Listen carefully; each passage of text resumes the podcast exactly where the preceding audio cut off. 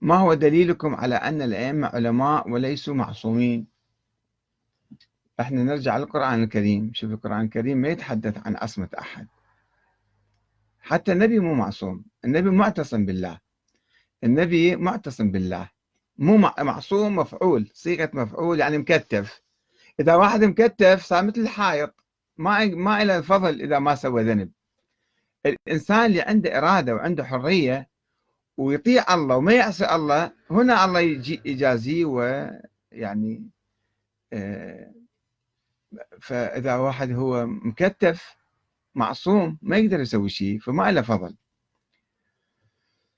الأخت أيضا مرة ثانية أم كرار تقول رب العالمين يخلق الخلائق ويتركهم بدون إمام حاشا لله.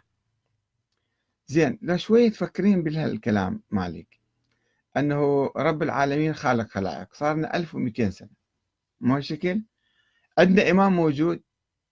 هذا الإمام اللي أنت في ذهنك اللي مفترضته أو هم افترضوه.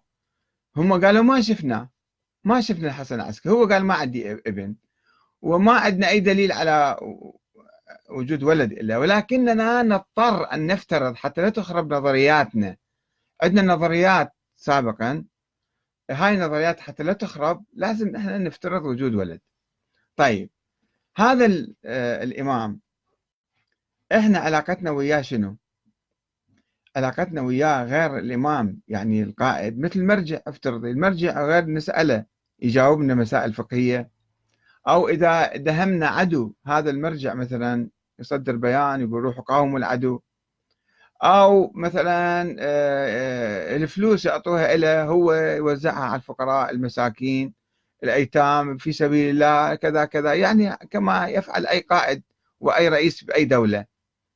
زين هذا الإمام معناته الإمام إذا هو لا يفتينا لا يرشدنا لا يهدينا لا يقودنا في المعارك لا آه، يحقق العدالة بيننا لا يوزع الثروات لا يأخذ من الغني ولا يعطي لفقير. كأنه أصلا ما موجود. فشنو شلون إحنا نفترض في الإمام أصلا ما موجود ولا يقوم بأي عمل؟ فكر شوية في الموضوع يا أختي الكريمة يا بنت عمنا العزيز.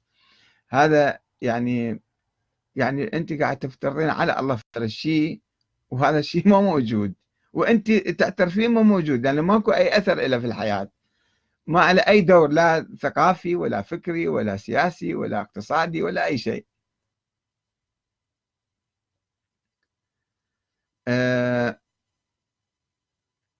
ما رأيكم في كتاب القراءة المنسية؟